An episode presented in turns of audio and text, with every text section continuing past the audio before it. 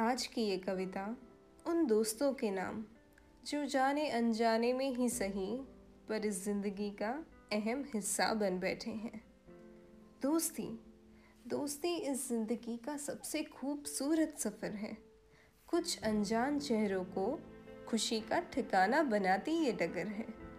हँसी खेल वाली लड़ाइयाँ, नाराज़गी वाली खामोशियाँ, और फिर फिर से मान जाने की प्यारी नादानियाँ।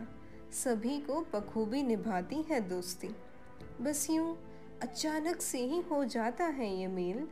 प्यार, परवाह और विश्वास से यादें बनाने का है ये खेल। ऐसी यादें जो कठिन घड़ियों में भी मन को सुकून दे दें और विश्वास इतना कि हम अपने मन की सारी बातें उनसे आसानी से कह दें।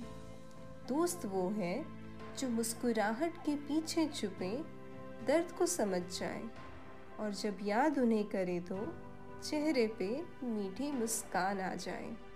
हमारे जैसा ही नादान पागलपन उनमें भी मौजूद है। उनके साथ बिताए खामोशी के पल में भी गहराइयों का वजूद है। सबसे बड़ा सहारा होते हैं दोस्त। हमारी चोट पर मरहम लगाते हैं दोस्त।